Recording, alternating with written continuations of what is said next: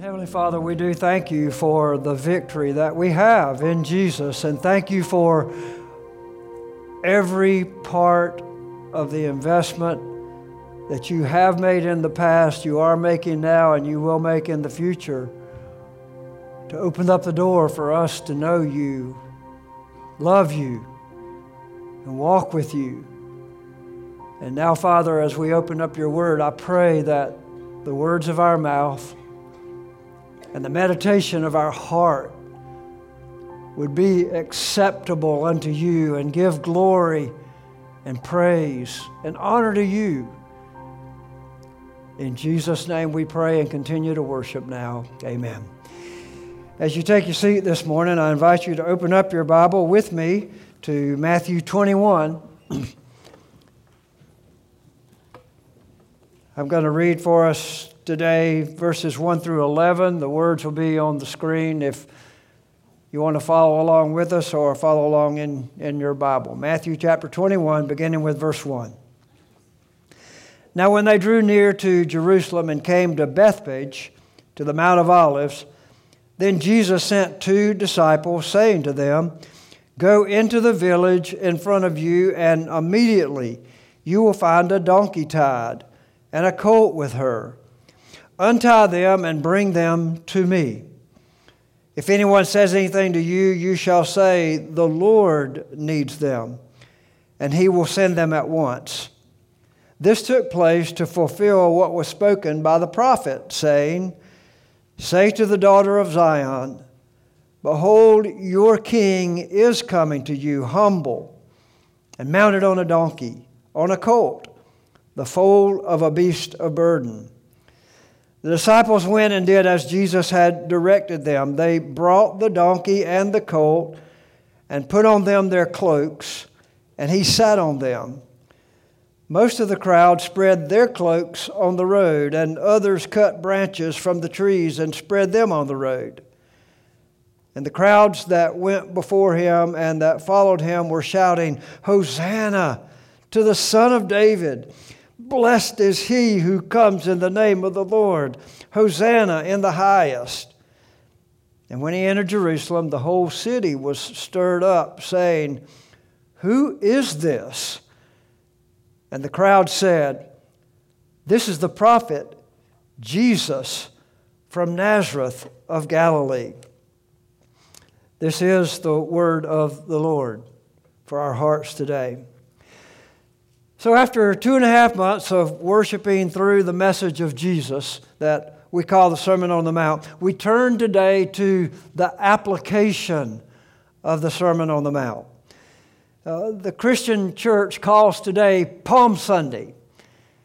And before you leave today, I pray and trust that you understand why it's referred to as Palm Sunday.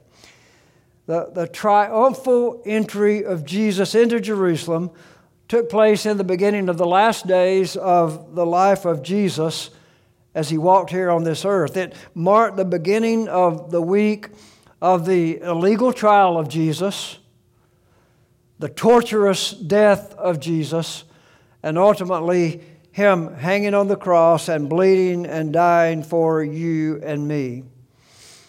Until this last week in the life of Jesus, He warned people not to disclose His identity.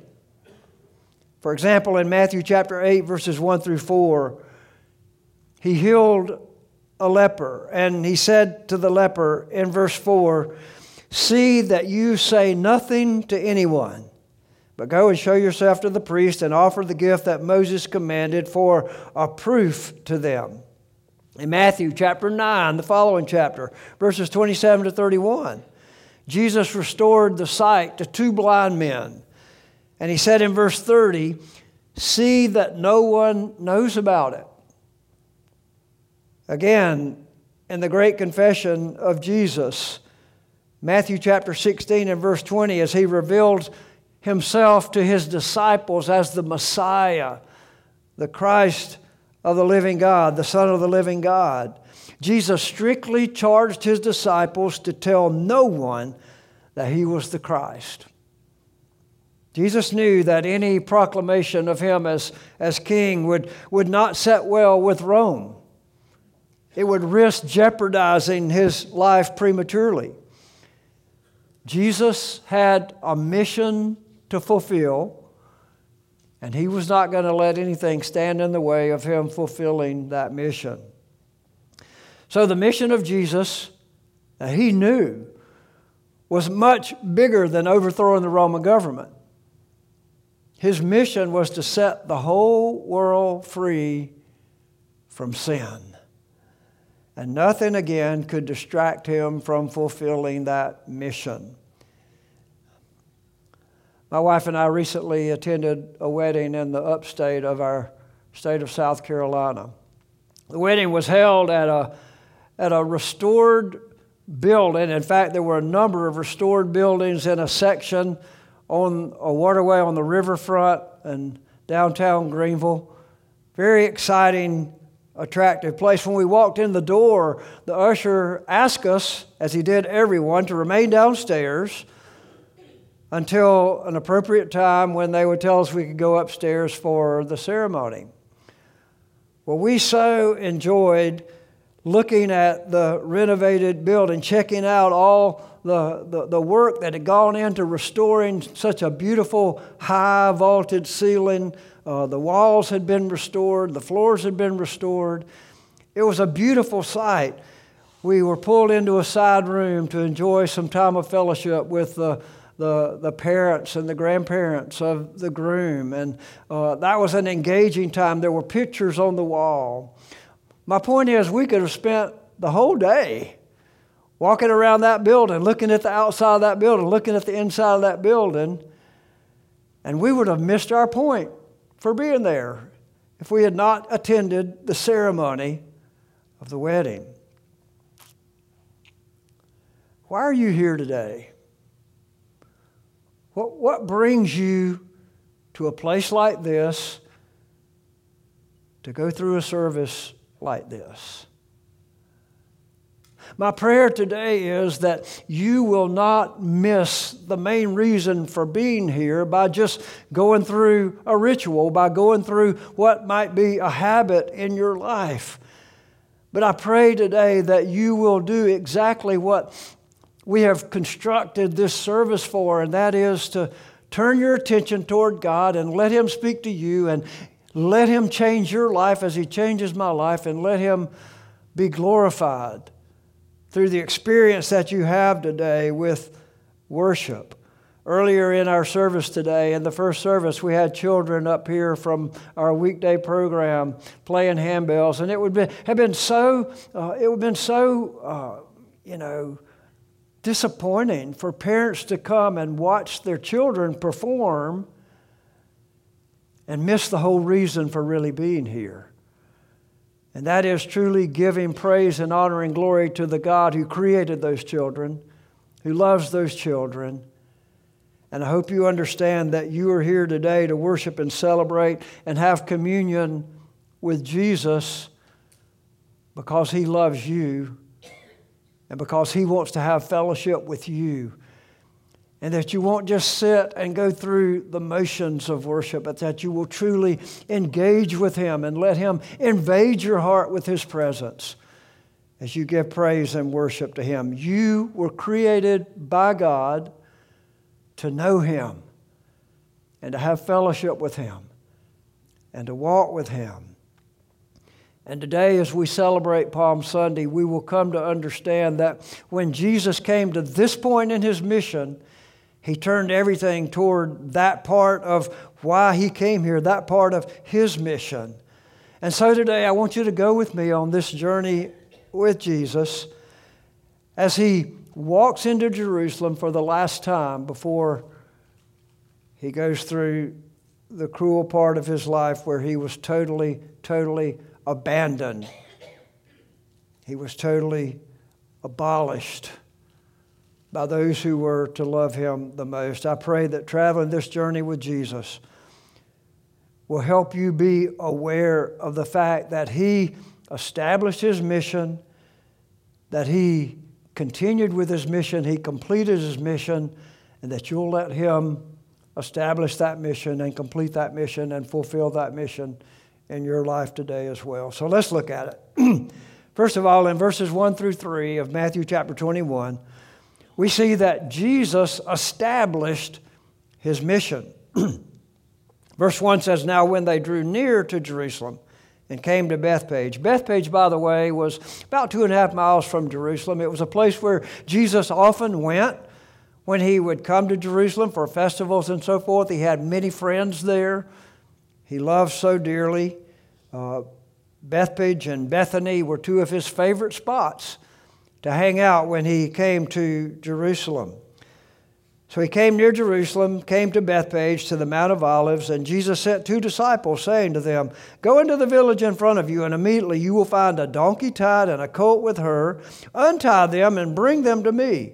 If anyone says anything to you, you shall say, The Lord needs them, and he will send them at once. Now, really, think about that for a minute. Does that make sense to you? That Jesus would send two of his disciples into a town and say, Bring back a colt, bring back the donkey. And if anybody asks you about it, just say, The Lord needs them. I mean, that would kind of be like me taking two leaders of our church and say, okay, guys, go over here to Fowler Motors and um, bring back a Hummer and a Tesla. If anybody asks you why you're getting these cars that are out in front of the showroom, tell them Pastor Ronnie needs them. They'll let them come. what in the world established the authority for Jesus to be able to say that and then have it done? Well, in Matthew chapters 8 through 20, we see why. If you, were, if you were to go back this afternoon or sometime this week and read Matthew's gospel from chapter 8 through chapter 20, here's some of the things that you would find that establish the mission and establish the authority that Jesus had in this area. First of all, the miracles of Jesus established that authority. He healed those with fever, like Peter's wife, Simon Peter's uh, mother in law, excuse me. He healed her great fever and restored her life. You would see that Jesus cast out demons. He healed paralytics, people who could not even hardly move around, and miraculously healed them. Miraculously, Jesus raised the dead. He made people who were mute, who, who couldn't speak, be able to speak again. He, he gave sight back to blind people. He restored a withered hand that a man had and made it completely whole, completely well. He walked across water like it was, you know, ground. He took a handful of food two times, and one time fed 5,000 people more than 5,000. Another time, he fed more than 4,000 people with just a handful of food. He walked out on the water, stormy water. He stuck out his hand and he said to Simon Peter, Come here, walk across this water and join me. His voice was a voice of command. Jesus established his authority, and people around him knew that he had established that authority by all these miraculous works that he had done. He also established his authority by calling disciples to leave behind their old way of life and come follow him and because he was the voice of authority, immediately they left what they were doing, whether they were fishing or collecting taxes or whatever they were doing, they left it behind and followed him. He had a voice of authority. His teaching was clear. He said to them, There's a high cost to following me. If anyone follows me, he must deny himself how about that? Take up his cross, follow me. The voice of authority spoke, and people went into action in following Jesus.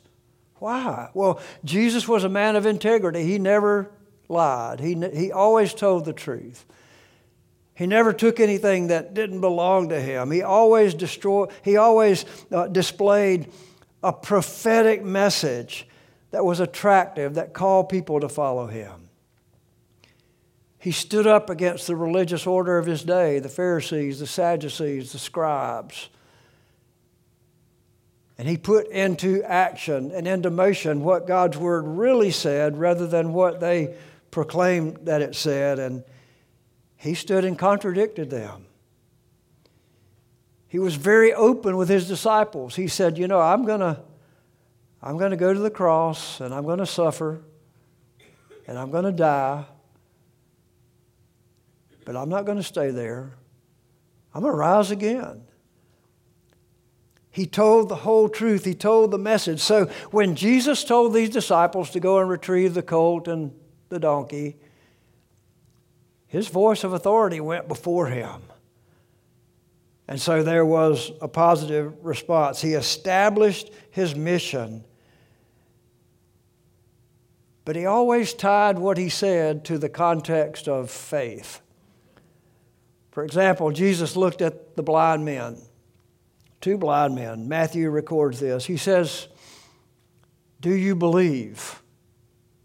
And when they responded, Yes, he restored their sight. He, he said to the man with the withered hand, He said, Do you believe? And when the man said, Yes, I have faith, his hand was healed and restored. When he said to the woman who had the dead child, He said, Do you believe? She said, Yes, I believe. He said, Go back home. Your, your daughter's alive. And she was. He held out his hands to Simon Peter in the stormy waters and he said, Do you believe? If so, step out of the boat. you know, show your faith. Get out of the boat and come to me. And he got out of the boat and he came to Jesus. He believed. So on this Palm Sunday, 2023, do you understand that Jesus has done everything possible to say to you, Do you believe? And you say in your heart, and you lay down your life and say with your life, Yes, I believe. Matthew chapter 28, verse 18, Jesus, the Bible says, All authority, Jesus said, All authority is given to me in heaven and on earth. Jesus has all authority. And to some of you today, you're hearing him say to you, maybe for the first time, only believe. Are you willing to put your faith in me? The voice of authority is calling you to him. And I trust and pray that you'll only believe. So, what's holding you back? What holds anybody back from yielding to the authority of Jesus? What's keeping you from letting the authority of Jesus control your life and control your actions today? Well, far too many people would say something like, Well, I'm afraid of what Jesus might ask me to give up if I want to follow him. Listen, anything that you have or own or do that Jesus would ask you to give up to follow him is not worth you having anyway. It shouldn't be your ultimate possession, your ultimate goal in life. Someone once said that fear ends where faith begins, and that is so true. Anything that Jesus asked you to give up in order to follow him is not worth having, especially not worth putting in front of him anyway. Jesus has all authority. So the, the call today is for you to yield your life to Him. Let Him take control of your life. When He instructed His disciples to go and bring back that colt and donkey, His authority was revealed. And I challenge you today make sure your faith is established in Him today. Make sure you have said, I do believe. I do trust Jesus. I do put my faith in Jesus. Jesus established his mission, and I want to challenge you today to make sure you let him establish his mission in you. Secondly, Not only did Jesus establish his mission, Jesus fulfilled his mission. Look at verses 4 through 9 of chapter 21 of Matthew. This took place to fulfill what was spoken by the prophet, saying, Say to the daughter of Zion, Behold, your king is coming to you, humble and mounted on a donkey, on a colt, the foal of a beast of burden. See, the mission of Jesus was to go to the cross at just the right time. And when Jesus entered Jerusalem, he knew that the cross was before him. A couple of years ago, we did a study of the book of Mark. I love how Mark phrases this part of the mission of Jesus. He said, when Jesus left Galilee, Jesus ran toward Jerusalem. He didn't run away from the cross, he ran to the cross. And yes, there were some blind men along the way who asked Jesus to heal them. He stopped long enough to heal them, but then, boom, straight to Jerusalem he went, and that's where we find him today. Jesus entered Jerusalem knowing that he was fulfilling these prophecies from Isaiah chapter 62, verse 11, and Zechariah chapter 9 and verse 9.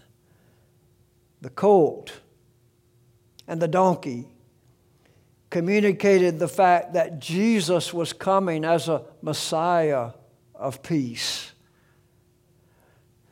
Most of the crowd was looking to him to be a mighty warrior to come riding in on a stallion, come riding in on a, on a mighty horse. But that's not what the mission of Jesus was. Jesus fulfilled his mission by coming in on the foal of a donkey, with a donkey riding beside its side. He was coming as a Messiah of peace. Don't let another day go by without letting the peace of Jesus fill your heart and control your heart. There's nothing that should take priority over him. And when he comes as your Messiah, as the one who sets you free from captivity to sin, he replaces with the fear in your life a peace that you can't get anywhere else other than through trusting Jesus. Beginning with verse 6 of Matthew 21, the disciples went and did as Jesus directed them. They brought the donkey and the colt and put on them their cloaks, and he sat on them. Most of the crowd spread their cloaks on the ground, and others cut branches from the trees and spread them on the road. Thus, we get the name Palm Sunday. They cut the branches, they put the branches on the ground, for Jesus to enter on. It was kind of like rolling out the red carpet for him. Verse 9 the crowds that went before him and that followed him were shouting, Hosanna to the Son of David. Blessed is he who comes in the name of the Lord. Hosanna in the highest. So, what was going on this week? Why was this the perfect time for Jesus to enter Jerusalem for the last time? and go through what we know as his passion, the Passion Week. Well, this was the week of the, the festival, the Feast of Unleavened Bread. It was culminated in Passover. Every year, Jewish people would gather in Jerusalem and they would celebrate the meaning of Passover. Uh, Passover was a memory of the time when God delivered Israel, the Israelites, from bondage, from slavery in Egypt. And on that last night that they were in Egypt, God told Moses to instruct the people to take the best lamb that they had, to sacrifice that lamb and put the blood over the doorpost and the mantle of every house. It's a very somber time because death occurred for the children of Israel to be released from Egypt. Death occurred for that lamb because his blood became the substitute for the death angel and allowed him to pass over every house where the blood was over the doorpost and the mantle of the house. To pass over that house, every other Egyptian family had the firstborn son the firstborn male animal in their flock die that night. It was a somber time in Egypt. But for Israel, because of the blood of the Lamb over the doorpost, because of the blood of the Lamb, they were saved. They were set free from bondage. And ultimately, Pharaoh said, Get out of here. I don't want to see you anymore. I don't want to even hear of you anymore. And so they were set free. Passover was a very significant time for Israelites when Jesus entered into the city on that Passover. And it set the stage for you and me today celebrating communion. Jesus used that event to say, yes, that lamb was slain and the blood was put over the doorpost, the door was put over the mantle, so the death angel would pass over that house, every house. For you and me, Jesus was saying on that particular Thursday, that particular Passover feast celebration night, he was saying, for once and for all, the Lamb of God has been slain. His blood pays the price for the penalty of your sin. So until I come back again, celebrate. As often as you eat the bread and drink the cup, remember what I've done for you. Remember that I've given you the ability to pass from spiritual death to spiritual life. I provided a way to set you free from the penalty of your sin. Yes, Passover was a night the Israelites never wanted to forget. And what Jesus did with Passover for you and me, with taking the bread and taking the cup, is something you and I never want to forget either.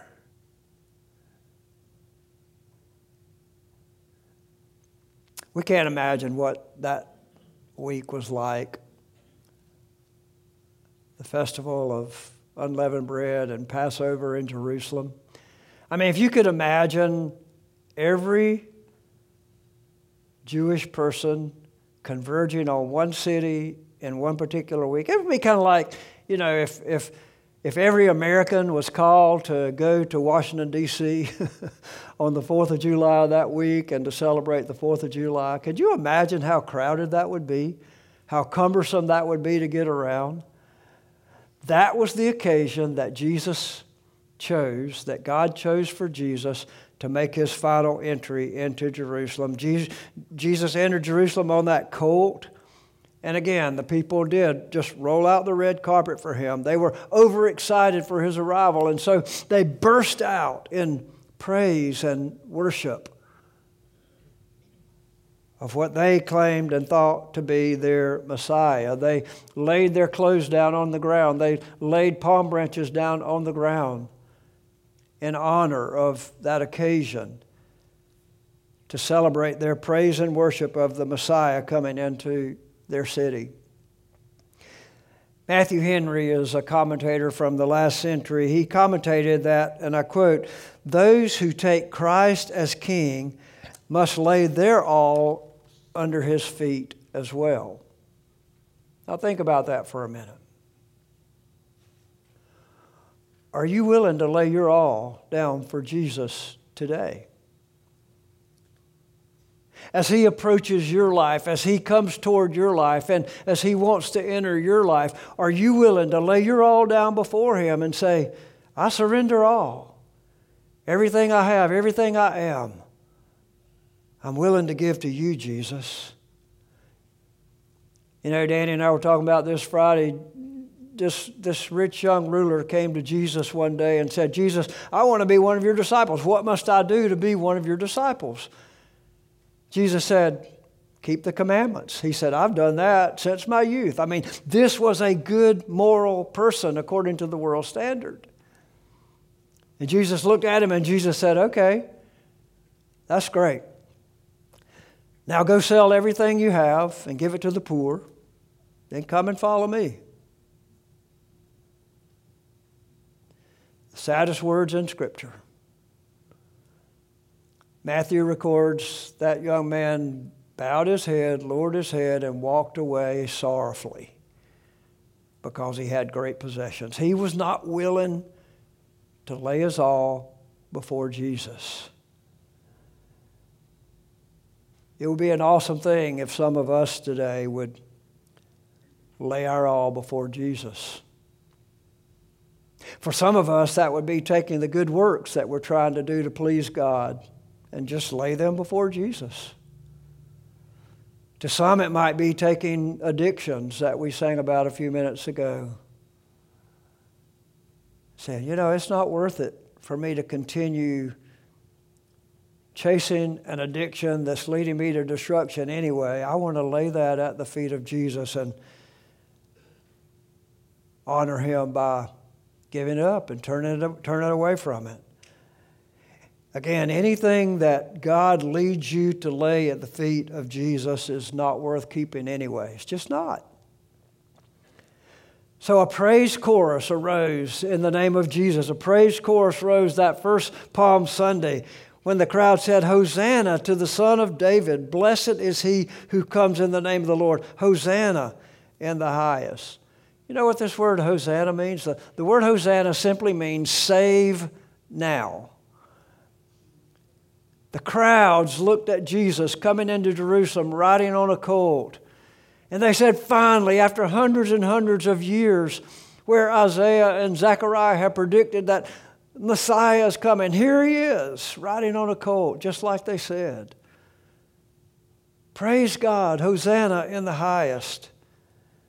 They were looking for the Son of God to overthrow the Roman government to release the noose that Rome had around their necks and set them free. Now, Jesus fulfilled his mission, but he fulfilled his mission on his terms. Don't make the mistake that most of the people did that day as Jesus entered Jerusalem and expect Jesus to enter your life and you enter his life on your terms. Big difference. Big difference. Some people would say something like, I'll worship you, Jesus, if it's convenient for me. If I don't have anything else to do, I'll, I'll worship you. Or I'll worship you and serve you if I can get something back out of it. Or I'll praise you and worship you as long as everything's going great in my life. That is not the deal. That's coming to Jesus on my terms, on your terms, rather than coming on his terms.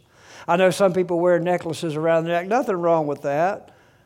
Crosses on their neck. They don't even know what that means.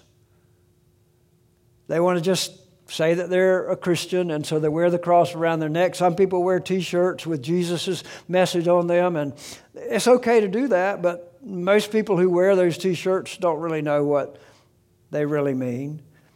Some people put bumper stickers on their car, ride around with bumper stickers on their car, says, I love Jesus. I remember one time I was pastoring this church and I had a bumper sticker on the back of my car that said, Follow me to this church. This car passed me and I tooted my horn and passed them and got back around them and I said, Oh no, I got that bumper sticker on the back of my car. They might do it. They might follow me to church and beat me up. but when the pressures of life squeeze, like we talked about last week,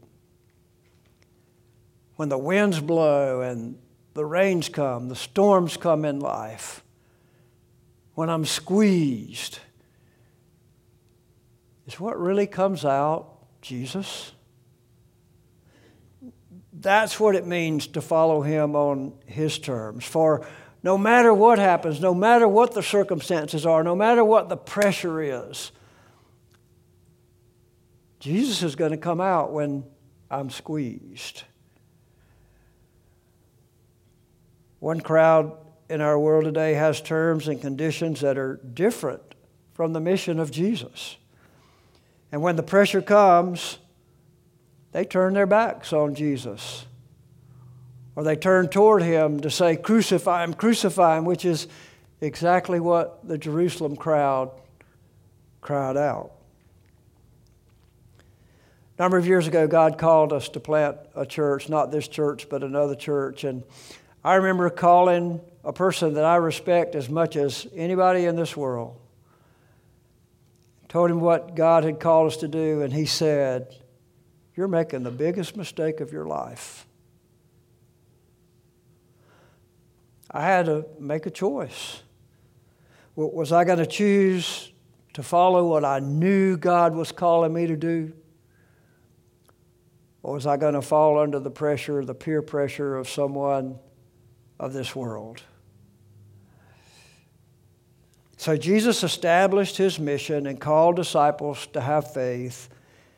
He fulfilled his mission and called disciples to follow him. He said, Lay down your life, lay your all down, be willing to give up everything in order to follow me. I pray that that's you today. I pray that you've come to that point that you hear Jesus knocking at your heart's door. He wants to enter your life just like he entered Jerusalem that day. He wants to have control of your life and charge of your life so that you can really live, so that you can complete your purpose and fulfill your purpose to know Him and to walk with Him and to give glory to Him. And that leads to the last sentence in the 21st chapter of this section of Matthew. Jesus completed his mission.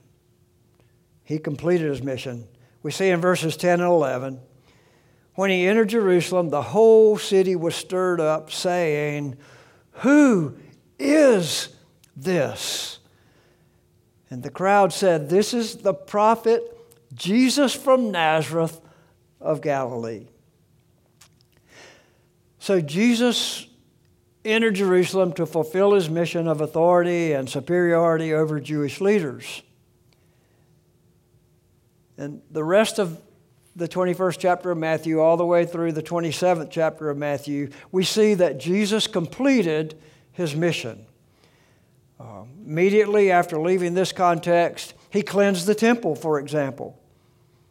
Then he predicted the fall of the temple. He said, you tear this temple down, three days later, I'm going to build it up again.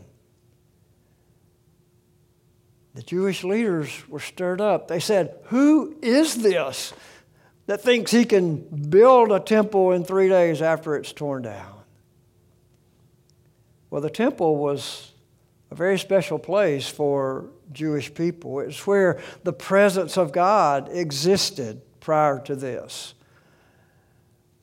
And Jesus completed the mission of God by establishing that no longer was the physical structure of the temple where the presence of God existed and dwelt, but from the resurrection of Jesus on, the temple of God would be in the hearts and lives of believers like you are when you come to that point in your life where you give your life to Jesus and trust Him, put your faith in Him turn away from your sin, turn to glorifying Him with your life. Then you become the temple of God, where the presence of God dwells. The corporate church, the corporate body of Christ around the world is where the temple of God exists today. And so Jesus completed his mission by saying to those religious leaders, You tear it down, three days later, I'm going to raise it up.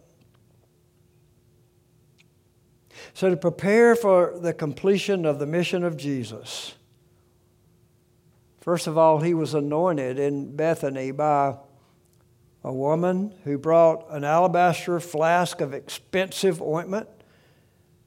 This puzzled the disciples. They said, Who is this? Even those who had walked with him for the prior three years, who is this? when Jesus explained that it was done to prepare him for burial.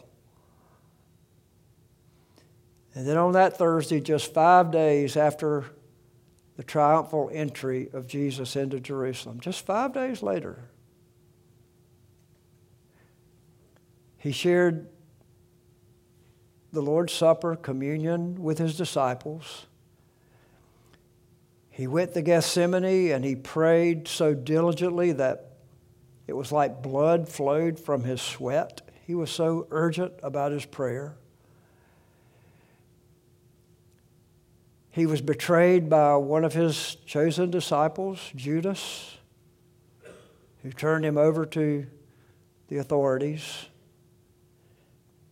He was denied in the courtyard by Simon Peter, one of his chief disciples. And then he went through an illegal trial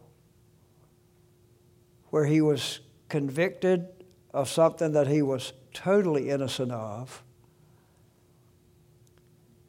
He was beaten to the point beyond recognition. He had the crossbar of the cross put on his shoulders and commanded to carry his cross to Calvary.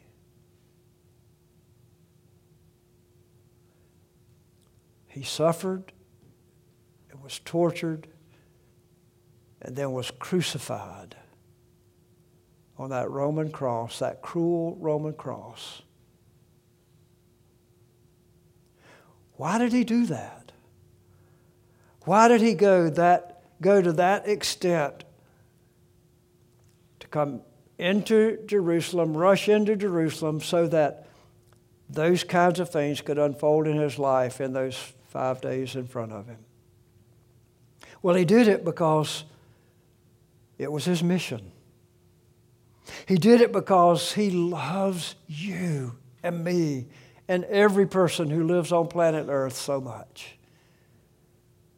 He suffered and bled and died for you and me. That was his mission.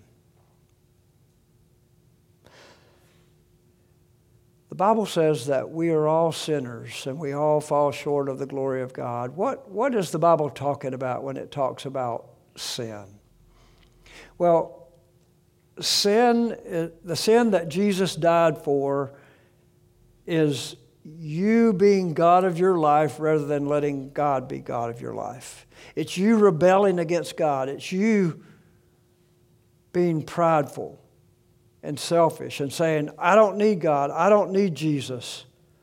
I don't even want to think about Jesus. That's the sin that will separate you from God. And that's the sin that the perfect, precious, holy Lamb of God died for. He was righteous. And He wants to share His righteousness with you and me so we can live eternally, both here on this earth and in eternity with Him. At the end of this part of the story of Jesus, He lay dead in a tomb. He did all that he experienced. He experienced everything he experienced because he loves you and me so much. But at the end of this part of his mission, he lay dead in his tomb.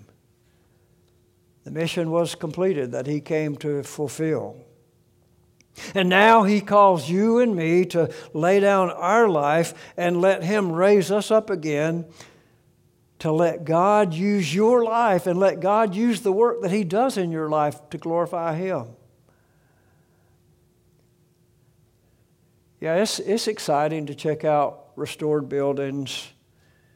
It's fascinating, as a matter of fact. But when there's a, an event that draws you to that building, you don't want to miss the event by just admiring the building. And God doesn't want you to just go through this life admiring what He's done for you without owning it and accepting the main reason why He came to this earth. That was to die for you. This Palm Sunday, 2023, it's important for you to be willing to lay down anything that might be holding you back from trusting your life to Jesus, giving your life to Him. It's important that you be willing to lay down anything that might draw you back from serving Him and honoring Him and glorifying Him with your life. Don't miss the reason why God has put you here. And that is to know Him through Jesus to love Him and to serve and glorify Him with your life. Jesus laid down His life, He accomplished His mission. Let him accomplish that mission in your life today and every day. Jesus paid it all. All to him I owe. Sin had left a crimson stain. He washed it white as snow. I'd like to invite you to take out your communion pack that is near you on your seat and peel the top off of the bread and off of the cup. Today we're offering communion for those who have committed your life to Jesus and followed him obediently in baptism, believers' baptism. The main event, celebrating what Jesus instituted from the Passover meal, is intended to remind you the bread that Jesus left heaven and he became flesh. He came to this earth and lived a perfect life. The cup reminds us that he suffered and died and he bled great drops of blood on Calvary's cross, that Roman cross, to set you free from the penalty of your sin. You don't have to die and go to hell. You don't have to spend life on this earth separated from God. Jesus has paid the price with his blood to set you free from the penalty of sin. And so today, as we celebrate the main reason for being here, we remember the mission of Jesus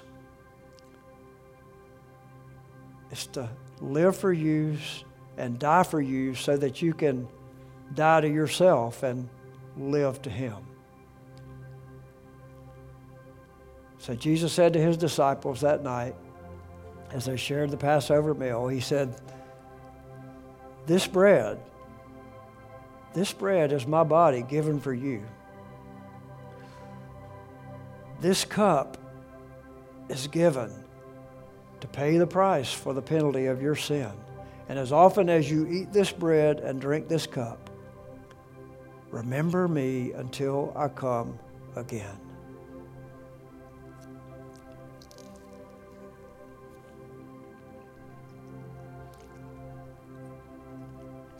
Father, I thank you that you paid the price and gave your all to establish your mission and to fulfill your mission and then to complete your mission. And God, your message is clear to us. You love us. You love us enough to not hold us guilty for the penalty of our sin because you have paid the price for that sin. You have become the sacrificial lamb to set us free from the penalty of sin and death. And ultimately, God, when we put our faith and trust in you and give our life to you, we're restored. We're given new life. We're made new in Christ. And so today I pray that not one person would leave here without putting our faith and trust in you and saying, God, I admit that I'm a sinner and I need forgiveness. I'm sorry for my sin. I repent and turn away from my sin. And I turn totally to you, and I want the rest of my life to bring honor and glory to you. God, help us to be faithful. Help us to respect you and honor you, and thank you for reminding us through the bread and through the cup of what you've done to draw us to yourself. And we want to continue to fellowship with you every day of our life. In Jesus'.